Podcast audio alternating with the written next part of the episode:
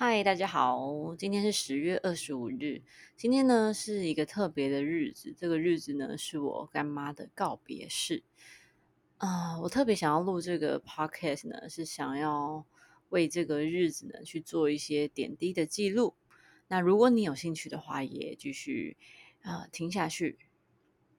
OK，呃，干妈呢是我大阿姨，通常干妈都是没有血缘关系的，但是这个干妈很特别。她是有血缘关系，她是我妈妈的大姐。我妈妈本身有六个兄弟姐妹，有一个大哥，我们叫舅舅，然后大姐就是我干妈，然后二阿姨、三阿姨是我妈，四阿姨、五阿姨、六阿姨。那比较特别的是，这位干妈呢，其实本身不是收我当干女儿，她是收我姐姐，就是海英老师为干女儿，她是义女。那因为我姐姐是干女儿，所以从小我也是跟我姐姐叫一样的，所以她也是我干妈。那我印象中干妈的外形也没有印象中，我还是很清楚啦。印象中干妈大概有一百七十公分，然后真的很瘦，瘦到是那种基本上没有体脂的状态。然后个性还蛮活泼的，好像有时候会有一些八卦。但因为我干妈是在鱼市场工作嘛，那鱼市场工作可能就比较无聊一点。那谈谈八卦，我也觉得还 OK。但总体来说，呃，干妈是非常好相处的。另外，我干妈非常会做缝纫，举凡背包啦、斜背包啦、化妆包，她都会做。重点是她的工都是非常非常复杂的缝纫工法。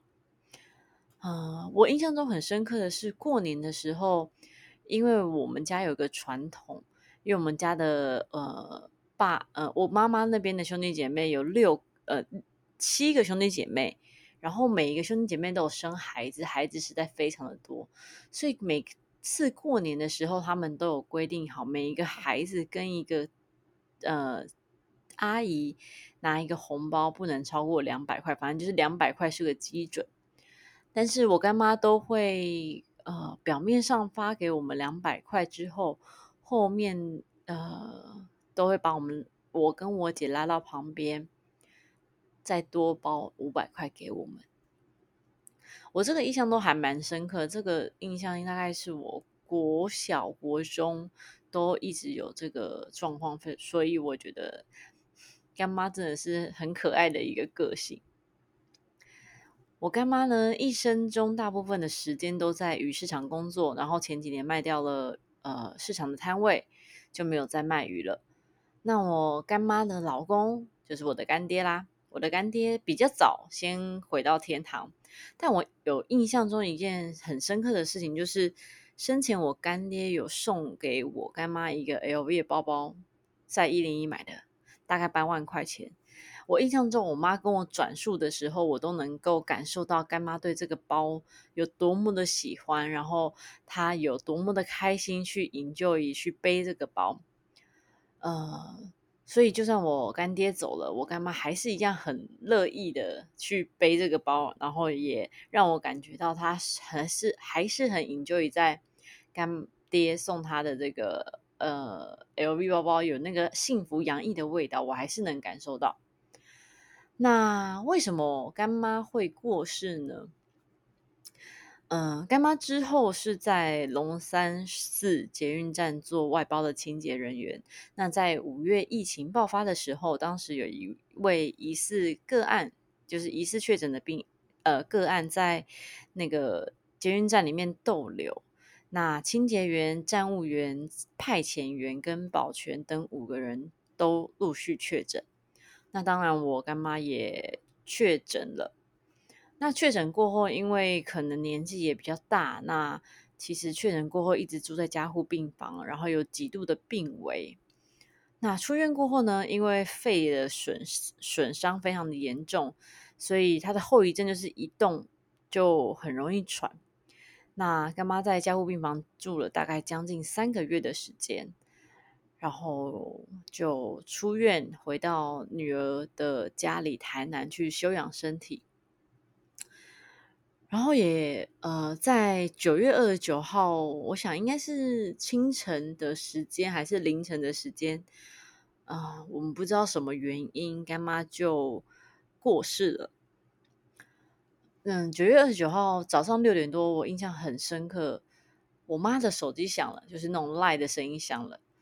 我想一想，为什么我妈还没接电话？但是因为我本身有点前面，所以我就起来去接。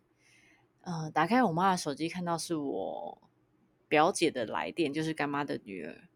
我心想哦，就是这几秒当中，这一两秒，那这一两秒当中，我就心想多说，应该不是一件很开心的事情，或是一定是很紧急的事情，才会在六点多打电话来嘛。所以我就接了电话，果然另一边传来带有哭腔但又很慌张的表姐说。我妈走了，你跟你妈说一下。大概就这这种很简单的对话，我说哦好，然后我就挂了电话了。挂了电话之后，我就心想我妈的反应，看一下时间，确认一下我爸有要回来了嘛？因为我爸就是早上都会去打运动、去打球这样子。但我也不可能等我爸回来才才说嘛，所以我还是跟我妈叫我妈，我说妈，那个杰。银针就是杰刚打来说干妈走了这样，那当然就是呃我妈各种的哭，各种的怨天怨地，各种的呃不舍。那我在这边就不不继续叙说了。那当天呢，干妈就从台南的表姐家就是送回台北，我妈就说：“哎，表姐要来我们家住一晚。”那我心想说：“哦，好啊。”但心里想，嗯，可能表姐会需要充足的睡眠，毕竟也忙碌一天，也劳心劳力的。那我就去我家，我男朋友家附近，就是他他们家睡好，反正也就在附近而已，让我姐好好的休息这样子。但我妈其实也是一个算是贴心怪了，她就把我拉到旁边说：“你今天要留下来陪姐姐，因为呃，她可能会有一些不好的情绪什么，你可能要留留留下来陪她睡这样子。”嗯，我印象很深刻，当中我还拒绝两次，因为我觉得姐姐可能会需要睡眠。但是晚上呃聊了一两个小时，我在姐姐跟我聊天的过程，我感觉到一个自责又悲伤的情绪在里面，所以我还想想，还是留下来陪姐姐聊天好了，看她能不能不要落在这个失失负面的情绪里面。那果然，我们那天一路聊到三点，其实内容就瞎聊。但我心想，就是尽量不要让姐姐落在就是很难过的这个情绪里面。但真的还好，我是聊天高手，顺利聊到精疲力尽之后，我们两个一觉到天亮。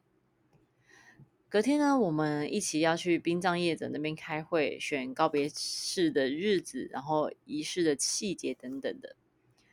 那以下呢，我要先表明一些，说明一下啦，就是因为我是基督徒，我对于佛教的仪式并不是这么了解，但我也是说出我自己的疑问而已。如果有冒以下的 言论有冒犯任何人，我真的是不是故意的，我只是这是我的疑问。呃，一呃，当开会内容很简单啦，就是可能哦，我们的仪式要办的多大、多慎重啊，哪一厅啊，选日子。印象中有两个点，我比较是疑问的。就当中的呃礼仪大哥有说，那要帮干妈念几次经啊？念几次经要加多少钱啊？等等的。但其实我觉得加钱念几次经加钱这件事情，我觉得是很正常，因为毕竟师傅或是师姐来念经，他们也付出了时间跟劳力嘛。但要几次这件事情。对往生者才有帮助，我真的好想知道说这个标准跟依据到底在哪里？这是我第一个疑问。第二个疑问就是骨灰坛的选择，因为干妈是先前生前有买生前契约的，那合约上面是有附骨灰坛，但是就是一个全素面黑色的。那当然，我表哥我表姐想要帮干妈准备一个特别的新家，我也非常赞同。但说真的，就是整个开会的流程，就是让我感觉就还是一直有商业的行为，就是推销再推销。好了，以上是我的疑问。十月十五呢，是就是今天，今天是我干妈出殡的日子。那干妈三位可爱的孙女们也很贴心的剪辑了干妈的生命影片。虽然这只是一张一张的照片，不停的轮播，但我也播放的同时，也能感受到这三个可爱的孙女对她的嗯外婆的爱。我今天有负责收电仪，但因为除因为除了我是基督徒身份，我不方便加入前面的诵经的过程。但我也希望我负责收这个电影呢，也可以为干妈做最后一件事情。接下来就加祭开始啦。呃，干妈有六个兄弟姐妹，就包括我妈妈跟我刚刚说的舅舅。基本上这个这些兄弟姐妹都是力不就是泪不成声。我舅舅特别难过，那在这里我也想要特别说一段舅舅留给干妈的一段话。舅舅说：“睡着了，睡得好安详，从此所有病痛都没了。看着你从此时此刻就变成了无忧无虑，做仙人，心中只有默默的祝福你。”一路好走。放眼六十多年来，有缘做兄妹，从小因为你我年纪相近，我们总是在一起玩，放风筝、玩游戏、打弹珠，这都是你我的幼时点滴。长大了也因为家里住的比较近，比较常往来，工作也因为在同一个市场工作。也使交往更频繁。有时大哥衣裤要修整，你马上就会帮我修好。回想过去很多次的欢聚，你总是一次又一次大哥大哥的叫。可今天我今天叫你好多次大妹大妹，你却没回我一句大哥。你可知道我心里有多痛？最后还是一句话：一路好走。以上是我舅舅留给我干妈的一段话。当时抛在我们家族的赖群主，我没有太多的回应，也没有煽动任何情绪，我只能默默看了这个由我舅舅传，就是。打的这些文字，真的是也是一个很令人心疼的一个画面。好啦，最后瞻仰仪容，仪容，嗯，印象最深刻的是我妈在我干妈的棺木旁边大喊：“大姐，大姐，你怎么没醒来？”我妈其实接近崩溃。我看我爸把我妈这样搀扶出来，我想那个大喊“大姐，大姐”的那个状态哦，可能就真的还是保留的一丝希望，或者是干妈真的在我们附近，看看我们这些兄弟姐妹们、子女们。一些晚辈们对干妈的一些不舍，之后该我进去，我仔细看了干妈，我心想，嗯，皮肤很好，就像睡着了一样，看起来很幸福，也很漂亮。我想干妈这样子去找干爹是没有问题的。接下来我们集体一起去了火葬场，在火葬场的门口，晚辈要跪着送干妈。走最后一程，还提醒着干妈活来了要快跑。但当时我的感受是，其实干妈的灵魂早就不在那个身体里面了，就好像站在我们的前方，安静的注目着，跟我们告别。仪式就这样结束了，大家也恢复正常的情绪。按照习俗，我们不能回头。就一路走到门口解散。最后，我想跟干妈说声感谢，感谢你在我年小的时候会偷偷塞红包给我，也感谢你做了一个日本的化妆包给我，到现在我还保留着，好好的。希望我们以后还会再见面，也祝福你在另一个世界开心幸福。谢谢干妈，再见。